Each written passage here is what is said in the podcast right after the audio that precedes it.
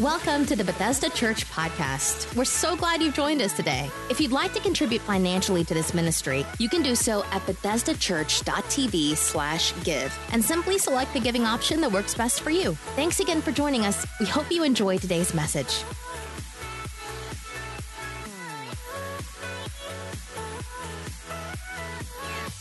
Welcome once again to Bethesda Church, and today we're going to conclude our series on fearless and I've enjoyed teaching and preaching this series so much. It seems like the feedback has been overwhelming about this specific series. Um, the premise of the series is that there are a lot of things in our life that go undetected, undiagnosed, that create fear in our life that we, we have a hard time getting past so that we can live the fearless life that God has called us to, the, the, the life of abundance that Jesus has called us and purposed us to live. Uh, so far in this series, we've talked about the fear of rejection that we're not going to live according to the opinions of people, uh, but we're going to live for, the, for an audience of one. We talked in the second installment of this series about the fear of failure. A lot of us, we never try anything because we're afraid that if we do and fail, what will people say? Will we be judged? And so we never really step out to do what God has called us to do. And then last week we slowed down a little bit and we talked about the fear of intimacy. A lot of people have been burned in relationships. And because of that, they have a fear of intimacy that they have to overcome to live the life Jesus has for them. And I want to close this series out today by talking to you about the fear of losing control. The fear of losing control. Now, to all my control freaks out there, I'm coming for you. All right? God's got your number today. Um, we often do everything in our power to control our lives. We, we try hard to control our lives and every outcome.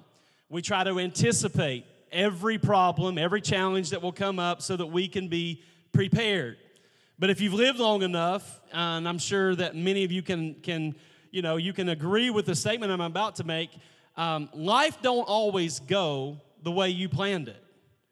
And, and let's just take it a step further. Life rarely ever goes exactly the way you planned it. Life is what happens while we make plans. It's what happens while we make plans. Life happens. And, and how we respond to that is, is so important. We cannot anticipate everything that's going to happen to us, and we cannot uh, control every detail of our lives. But many of us, we have this fear of losing control. And in our conversations, in our own thought life, we, we think thoughts like this I have no idea what's going to happen. I, I, what if my company lays me off? What if we get a divorce? What if he or she is unfaithful? What if the, the kids turn out like me? Come on, somebody. What if? What if? We have all these what ifs that uh, are about control. What if it don't work out? What if the economy turns down? And so we have this fear of losing control, but I, I just want to say at the beginning that faith is not fantasy. And what I mean by that, a lot of times we think, well, I'm a person of faith, I'll never have problems. Come on, somebody. Sometimes you have problems because of your faith.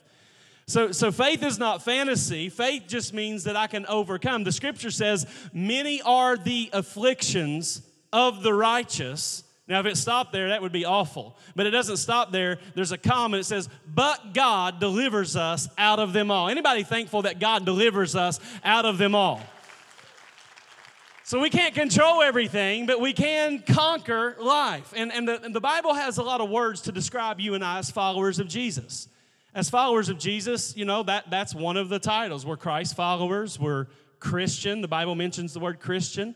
Um, disciple is a word to describe our relationship with God.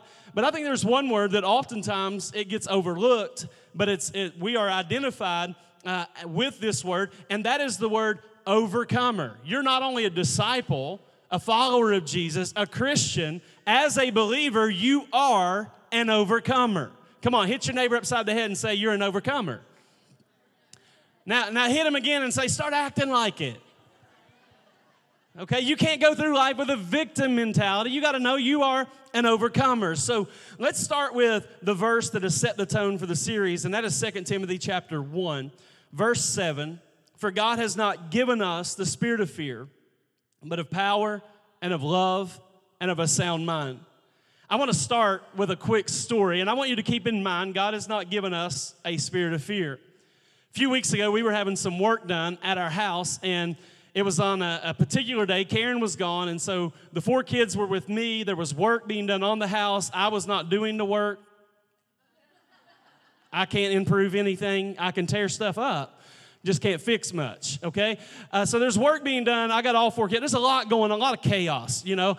Uh, and the boys come and say, Dad, can we ride our bikes around the neighborhood? Now, I know the rule. The rule is, and the rule comes not from me, it comes from Mama. Mama Dingus, her rule is you can ride your bikes on the street. You can't go all the way around the neighborhood. You can only stay on the street that is in front of our house. As long as you stay there and I can look out and make sure that you're okay, that's cool. Uh, because Mama Dingus is that mom who thinks there's probably some psycho somewhere in our neighborhood waiting to snatch a child because that is the world, the new world in which we live, right? Uh, I don't know if it's the new world in which we live or if my parents just hoped that I got snatched because I. I rode my bike like four miles from the house and they didn't seem to mind. So maybe they were hoping the psycho got me. I don't know. But anyway, Mama Dingus wasn't home. Daddy Dingus is home. And they boys, right? Let boys be boys. Sure. Take off. Go around the neighborhood. Just every once in a while, stop in. Let me know you're still alive. All right, so they do it, and you know, they're gone for a little while. Time passes, and I'm not really thinking about it. I'm thinking they're, they're probably cool. And then Zeke strolls back and he starts shooting basketball. And I notice Eli never comes back, and five minutes goes by, 10 minutes goes by, 15 minutes goes by, and now Daddy Dingus is in a panic. He's thinking, yep, the psycho's got him. He's been abducted. Or he's been hit by a car and he's lying beside the road and nobody to get him. And so I got all these thoughts going through my head, and I asked Zeke, "Where's your brother?" And Zeke just keeps shooting. I don't know. He don't care at all. So I'm grabbing Everly, the two-year-old, Eden, the six-year-old, and I'm telling Zeke, and I'm strapping all the kids in the truck. The search party begins because a couple things are going to happen. Now, like if he doesn't turn up, that's horrible, right? But it, it, it's not even because y'all gonna need a new pastor because Karen gonna kill me over this anyway. I'm more afraid of her of, than what happened to him at this point. And so I'm in panic mode and I'm I am strapping them into the truck and simultaneously I am screaming, Eli! Louder than that. Like i am in a full blown panic. I am screaming to, and neighbors are looking. I'm thinking, yeah, you, if you had four kids, you'd be louder too over there. That's what I'm thinking. Don't you be judging. And so I am strapping them in, and I'm literally screaming. And, and then Zeke's kind of looking at me with that look like he is serious. I'm screaming to the top of my lungs. I have no idea where this kid's at. And, and a, a, couple minutes later, I get him all snapped. I'm getting ready, and right before I jump into the driver's seat to take off to look for him, I scream as loud as I can one more time, and I hear this voice from the distance go, What, Dad? he was only like two football fields away the whole time, listening to me scream like an idiot. And you say, What is the point of your story? The point is, our mind often goes and plays out the worst case scenario. Our mind has a tendency to go to the most negative, dark place. The truth is is that we all have things that we're afraid of, things that we're trying to control, and, and some of us we, we're just we can hear one little thing and it just set us off in, in, in a spiraling uh, irrational mode of what if what, what if this happens what if that happens and I believe that there are people here who have what the Bible calls an anxious heart. Everybody say that, an anxious heart. See, an anxious heart means that you are unsettled. It means that you're nervous. It really, if you if you study that, it means there's a heaviness about you. And I'm not talking about you carrying a few extra pounds. I, I'm talking about a heaviness that's on your life because of your thought life. because of the things that you're worried about. It weighs you down. Look at what the Bible says about this. It says in Proverbs chapter 12, verse 25, it says, An anxious heart weighs a man down. An anxious heart, and many of you are sitting under the sound of my voice, and the truth is, you're heavy today. You're heavy all the time. And it's not about weight, it's, it, it's about worry, it's about anxiety, it's about the things that you consistently think about, the things that you are afraid that you're not going to be able to control. See, there are those of us that we we want this control in our life and we think that we can, you know, dictate how life is going to go. And it causes us to live with what the scripture says is an anxious heart that becomes a burden, something that we carry. Now, I'm going to give six statements, and you don't have to raise your hands, but on these statements, if you answer yes to, to three or more of these, you are probably living with an anxious heart. The first one is this Are you rattled when things don't go as you expected? Are you rattled when life goes off script? We all know people that do great as long as everything can stay in their OCD manner, right? Everything, oh, I got the plan. We, you know, I'm planning my work. I'm working my plan, and as long as everything's in the plan, they got peace. But the moment it goes off script, they flip out. I tell our staff all the time control what you can control and leave the rest up to God. We cannot control. And a lot of us, we, we struggle when life doesn't go as expected. The second one is do you often worry about things that are beyond your control? Do you worry about stuff that you have no power to change? No, no power to make a difference. The third one is, is do you lose sleep over pressing issues? I, I said, not going to raise your hands. Let's just see. Anybody lose sleep over pressing issues? We got some honest people and we got some lying people. Good to have you both. We lose sleep. Look at the next one. Is it hard to turn off your mind? Now, when I look at this list, that's the one that jumps out to me. I'm that guy that can't turn his mind off. It's constantly, it's not, I, sometimes I'm worn out, tired, need sleep, and still can't shut it off. Like, do y'all make a pill that shuts your mind off? You know, that's a, you, you want to ask somebody. And so uh, we, we have a hard time shutting down or turning it off. Does the unknown intimidate you?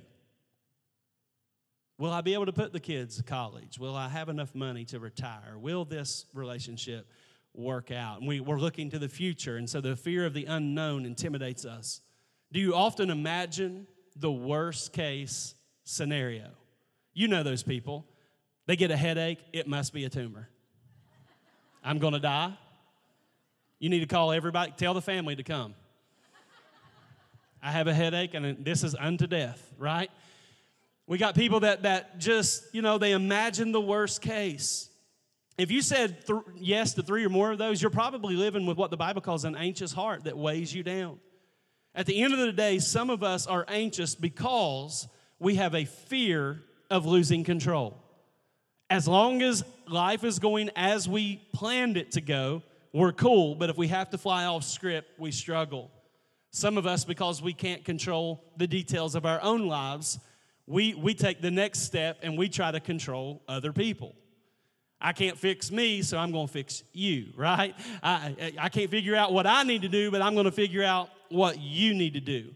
And we need to know today that we cannot control our lives in every detail, and we cannot control the people around us. It is impossible to control all those details. The bottom line is, and you need to embrace this, you are never, ever in full control. You're not in control right now of every part of your life. The Bible says that we make plans, but God directs our path. So we do our best. It doesn't mean that we, we, we don't plan or strategize all those things, but we're never in full control.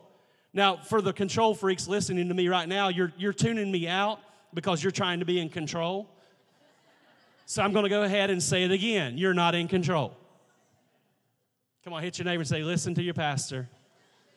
The control freaks are tuning me out. Yes, I'm in control. I will not hear that. We're never in full control. The ironic thing is, is that a lot of times the things that we desire to control are the very things we lose control of. So what do we do? God's God's word teaches us, and I'm not I'm going to preach very short today. Come on, hit your neighbor and say, you can do this today. It's two two major things here. And the first is is you have to take your mind off the what ifs of fear. You got to take your mind off of the what ifs of fear. The what if the economy turns down? What if they sell my company? What if I lose my job? What if he or she is unfaithful? What if we can't have kids? What if we have four kids? Come on, somebody. What, what if? You, you got to take your mind off of the what ifs. Um, and not only do we got to take our mind off the, the what ifs of fear, we need to look at what Jesus said in Luke 21. He said, Make up your mind not to worry. Make up your mind not to worry. So, worry is a choice. Worry is a decision. Oh, Pastor, you don't know what I've been through. You don't know what I'm dealing with. No, worry is your choice. It's something that you are choosing. Jesus said, Make up your mind not to worry. So, what is Jesus saying? Before the situation arises, I've already made up my mind I'm not going to worry. Before anything off script comes my way, I've already made up my mind. It may be bad, but I'm not going to worry. How many of you have ever watched the extreme skiers? Anybody ever seen those guys? These guys are crazy. They go to a top of a mountain, all right? And the goal is is to get to the top of the mountain and ski down the mountain as fast as you can without hitting any trees. I got enough issues in my life. I don't need that one, right? Like, wh- why, why, why, why are you doing that? But one guy apparently has never hit a tree because he was able to answer a question. Um, he was asked, you know, how is it that you have you've done this extreme skiing for so long and you've never hit a tree? And I love his answer. It's so simple yet so profound. He, he said this He said, I don't look at the trees, I look at the spaces between them. Some of you are going to get this in a second. I like that because what, what he's saying is, I don't look at the things that could distract me, the things that could block me, the thing that could bring fear to me, the thing that could stop my progress. I ski between the trees. I focus on where I'm going. And some of us, we need to take the focus off all the fear and, and the fear of losing control and the things that are not going right. Quit looking at all the trees in your life and start looking at the space God has created for you. Amen. That that He, he has created some open space for you. But we get so focused on the trees that we get we get hindered, we get blocked. We're not able to overcome. So I don't look at the what ifs of fear. I make up my mind not to focus on, on the what ifs. I focus uh, on what Jesus said. He said, Don't, don't, he said, make up your mind not to worry. The Bible teaches us this principle of um, not focusing on the what ifs, but also what we need to know is that worry never changes anything for good. You say, well, does worry change anything, Pat? Yeah, worry changes stuff. It just doesn't change stuff for good. Worry changes your health. It'll give you high blood pressure and a heart attack, heart attack, but it won't change anything for good. It'll damage your relationships, but it won't change anything for good. Worry never changes anything for good. In Scripture, the word worry, every time it appears, this is the NIV version, every time the word worry appears in Scripture, there are two words in front of it do not. So every time God talks about worry, he says, do not. Do not worry about what's going on in your life. Matthew 6 27 says, Who of you by worrying can add a single hour to his life? How many know that 90% of the things we worry about never happens?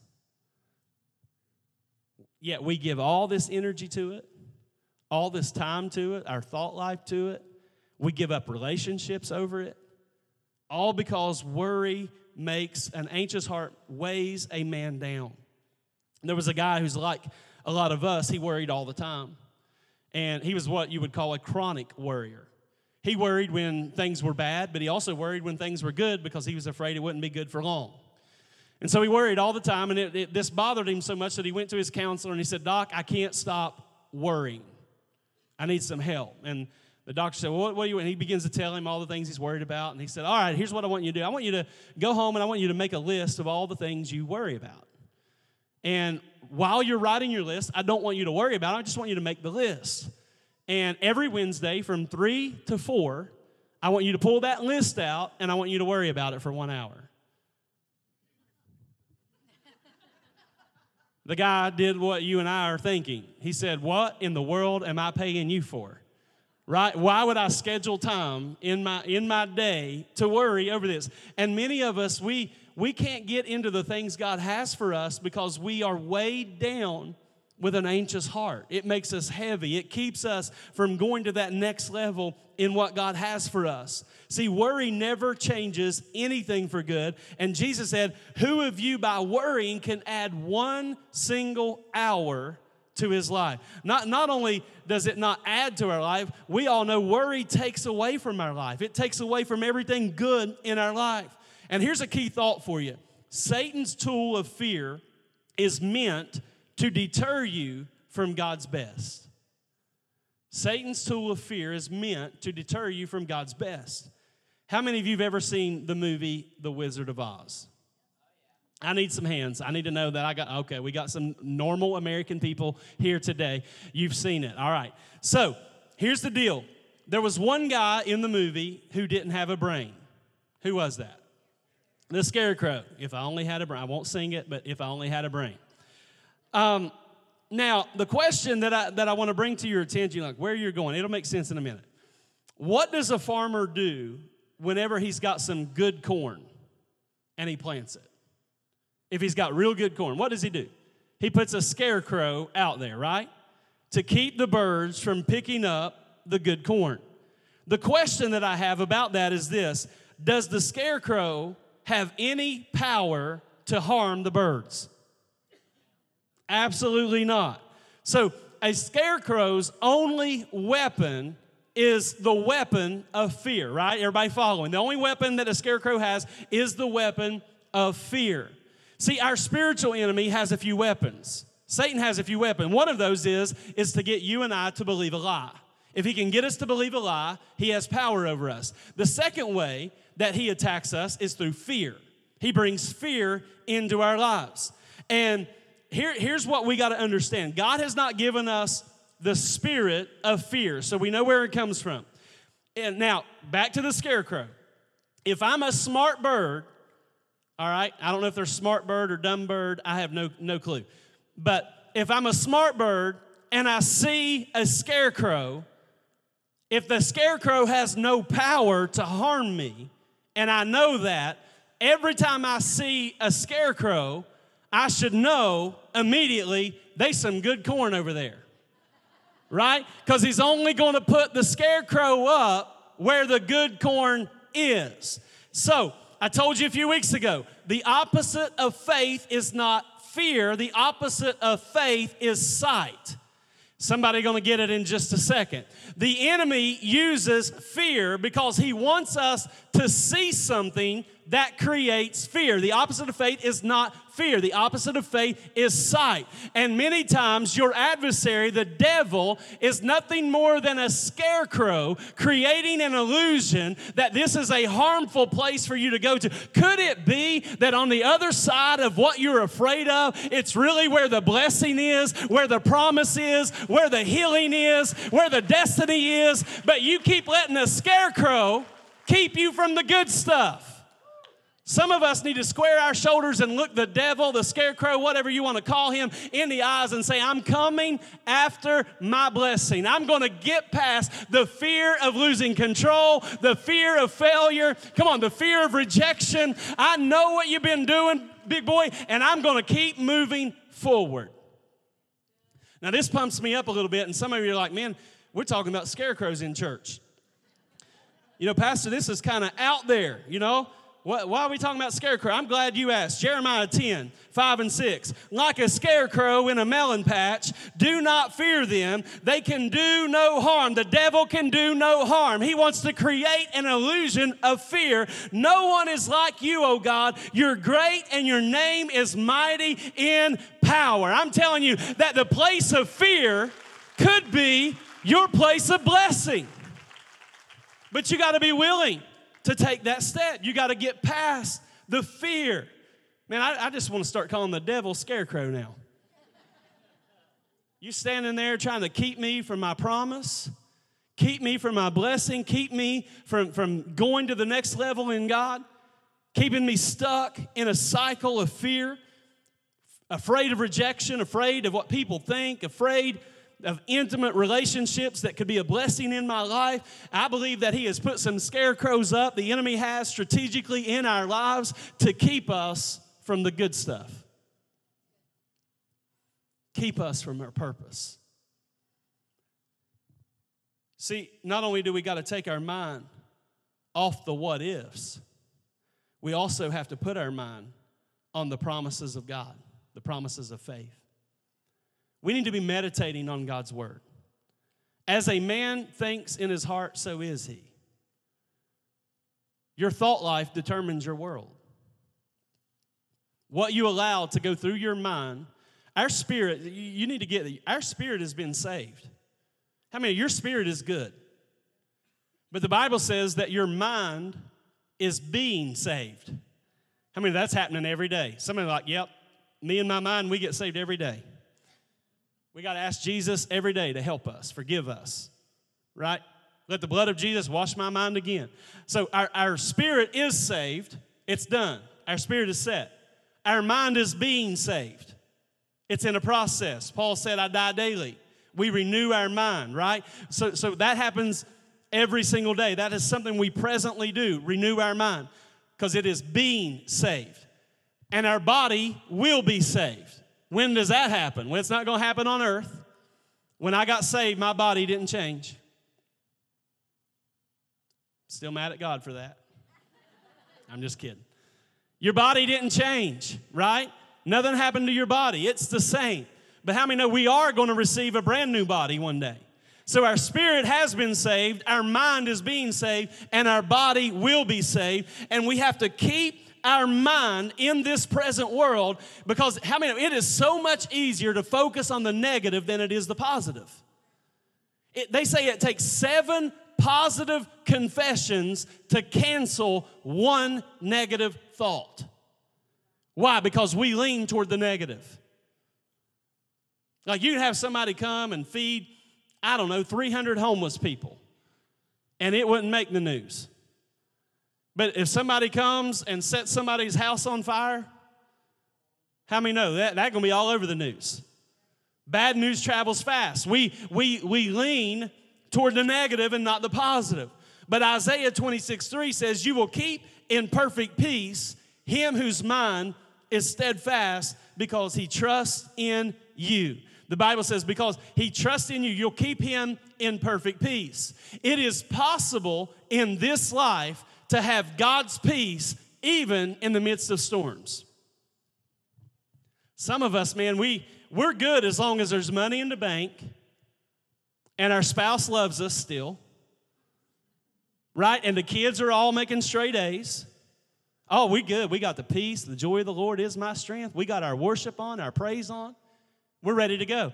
But we get an argument with our spouse, we lose our joy. The kids bring home two F's, we lose our joy. What, what's the deal? Because the Bible, see, peace is not the, the absence of trouble. Peace is the presence of Jesus who is with you in the trouble.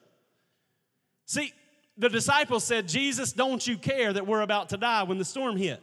Where was Jesus? Asleep. When you have the peace of God, you can sleep through any storm. Not only did Jesus exemplify that, Peter did. He was chained between two guards, didn't know if he would live or die. And the Bible says in Acts chapter 12 that he was asleep. He was resting. How do you sleep in the midst of a storm? How do you rest in God's joy when all hell is breaking loose? Because as long as Jesus is in your boat, baby, you're all right. I'll control what I can control. I'll leave the rest up to God. I'll, I'll leave it up to Him. Let Him handle that for me. A great example. How many know that we can preach and, and, and, and say all the right things, but sometimes we need somebody's life to speak to us? And what I mean by that, yesterday we had the privilege of doing a celebration service for Gail Jenkins. Some of you don't know her, but she, over the last year, has been battling cancer. And she went home to be with, with Jesus on Wednesday. And yesterday we came to honor her and her life. And she had, she had came through the cancer once, and everybody thought she's going to be good. You know, it's all right. We're going to celebrate now. And, and, only to find out uh, a few days later that the cancer had spread. After they had already thought it was over, now they learned it spread and into her brain, into her spine. And this happened in May. And I can remember one Sunday I preached three times, went home, ate lunch, and then I thought I probably need to go see her because it was just a couple of days before that she had gotten this terrible news. And she's having to decide do I go through all that treatment again and lose all my quality of life? Or do I just enjoy what quality of life I've got and let's go see Jesus? And she's in the midst of making this decision. And I'm thinking, because I got that hour and a half drive from Lewisburg to Roanoke, and I'm and, and you all think pastors always know exactly what to say. Sometimes we don't have a clue.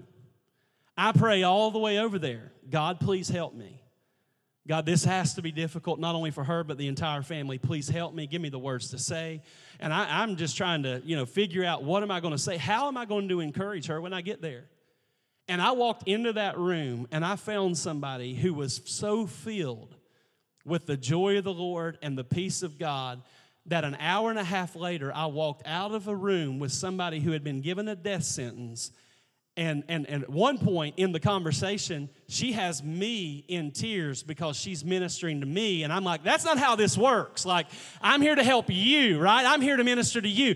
But she was so full of God's joy and God's peace. She had so learned how to host God's presence, even while facing death, that she was ministering not only to doctors and nurse, everybody that came into contact, she was sharing Jesus and, and, and sharing Jesus with a pastor. Come on, go figure. You dying and you ministering to me. Everybody. She even told me, now, Pastor, when we do when you do the service, don't make it about me. I want you to make Jesus famous. Tell. And, and, and I got done yesterday, and several people were like, You done such a great job. Yeah, you great, great sermon. I said, I didn't preach a sermon. Gail preached the sermon. She lived in the joy and the peace of God, even while facing terrible circumstances.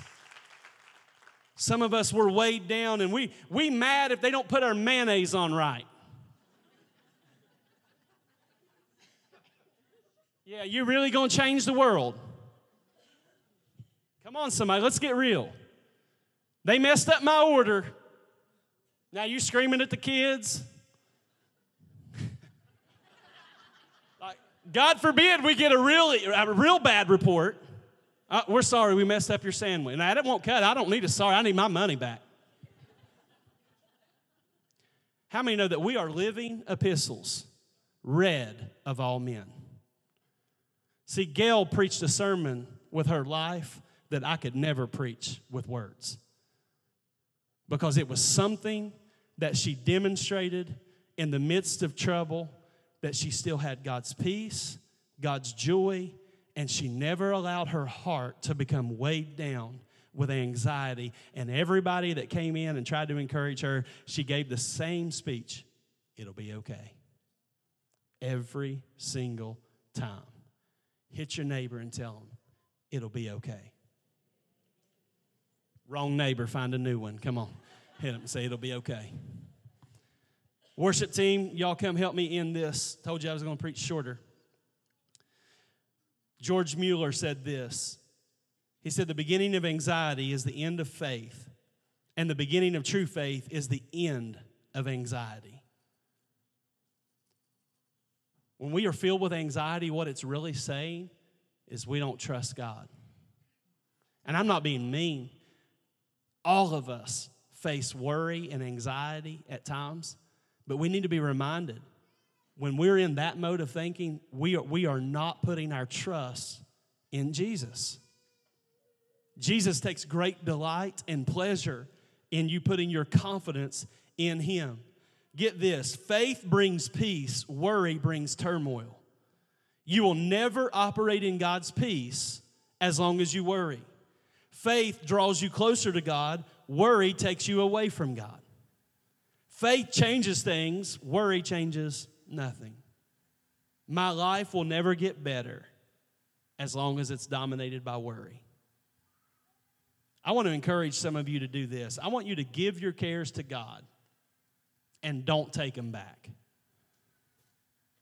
This is so important because in school, I don't know if they still do this or not, but every once in a while you'd have a friend or somebody give you something and they would give you, I don't know, football or basketball or something growing up in school, and, and they would give it to you. You thought it was yours.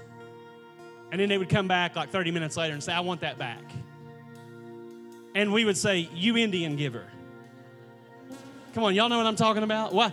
You can't give this to me and then take it back. You gave it to me, it's mine. And a lot of us, we treat God like that. We come to church and we, we sung that song earlier about being fearless. His love is a, a fortress, and that perfect love casts out all fear. And, and some of us, man, we're just singing that and we're thinking about all the things we've been worried about and we've been afraid of. And we're thinking to ourselves, man, I'm giving it all to Jesus today. I'm going to give it all to Him today. And, you know, we're just praising God. And by lunchtime, we're already taking it back. We gave it to Him in the moment but then we leave and allow our mind to go back to the worst case scenario. We begin to play out all the what ifs. And instead of giving it to God, what we do is we give it to Him for an hour, hour and a half on Sunday, and then when we leave, we, we take it back. What would happen if we really gave God all our cares and we refused to worry?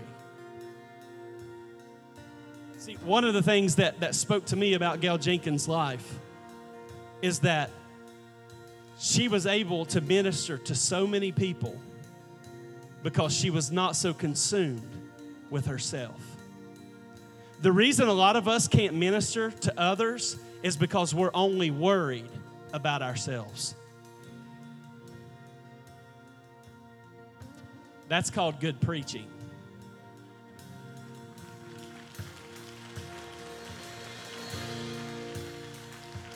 We're so consumed with us, we can't help anybody else. And we come into a place like this, oh, it's a great sermon, man, all the praise and worship. Man, I just, man, I felt God and just gave Him everything. But by Monday, we've already taken it all back.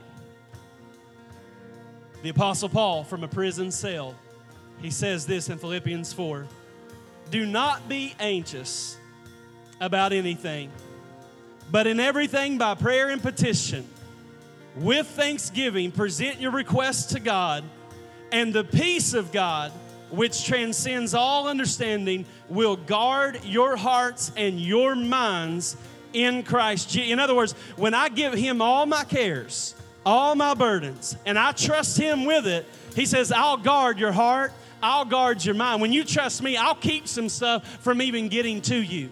Now, one of the key words here is the word thanksgiving. He said, when you present these cares to God, I want you to do it with thanksgiving. This is so important because a lot of us, we're trying to enter into God's presence with worry, with depression, with anxiety, with fear.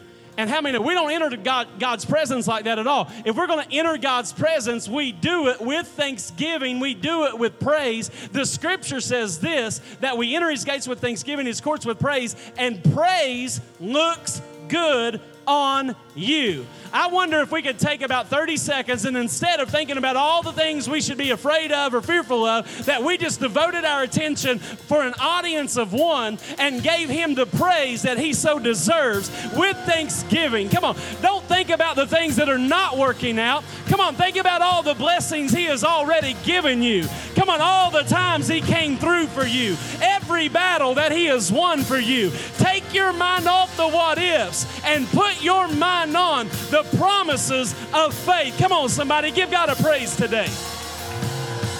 He's worthy. He's worthy. He's never lost a battle. Let's give it to Him today and let's leave it with Him. Would you bow your heads and close your eyes all over this room? If you're in this place today and you're not in a relationship with Jesus, you don't know Him as your personal Savior. I want to give you an opportunity. Maybe you're watching online and you don't know Jesus as your Savior. And today is your day. Today is the opportunity to make that decision to say, I'm inviting Jesus into my heart. I'm going to repent of my sin. I'm going to turn from it. I'm going to turn to Jesus. If that's you, would you just say that's me by throwing your hand up right there where you are? Thank you for this hand here, the one in the back. God bless you. Thank you. Anyone else say, That's me. I need to know Jesus today. I need my sins forgiven. Thank you in the back. God bless you. I see that hand. Anyone else?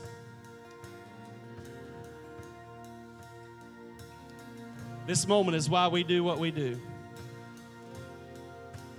Had somebody leaving this morning. We're getting ready to pray, but I had somebody leaving this. Another hand here. God bless you.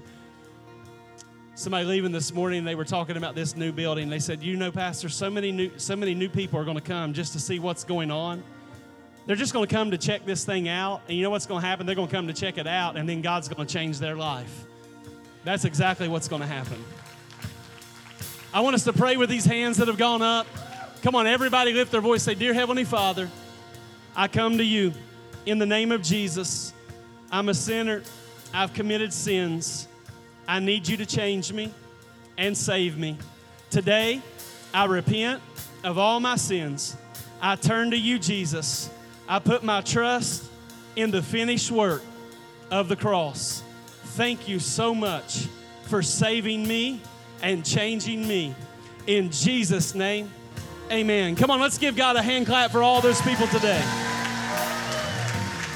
Amen. God bless you. Prayer team and staff, please come forward. If you need prayer today, don't leave without prayer. We would love to connect with you. Thank you for being here. Thanks for listening to this week's message from Bethesda Church. We hope you'll stay connected by following us online. You can find us on Facebook, Twitter, Instagram, and our website, BethesdaChurch.tv. Thank you for joining us and have a great day.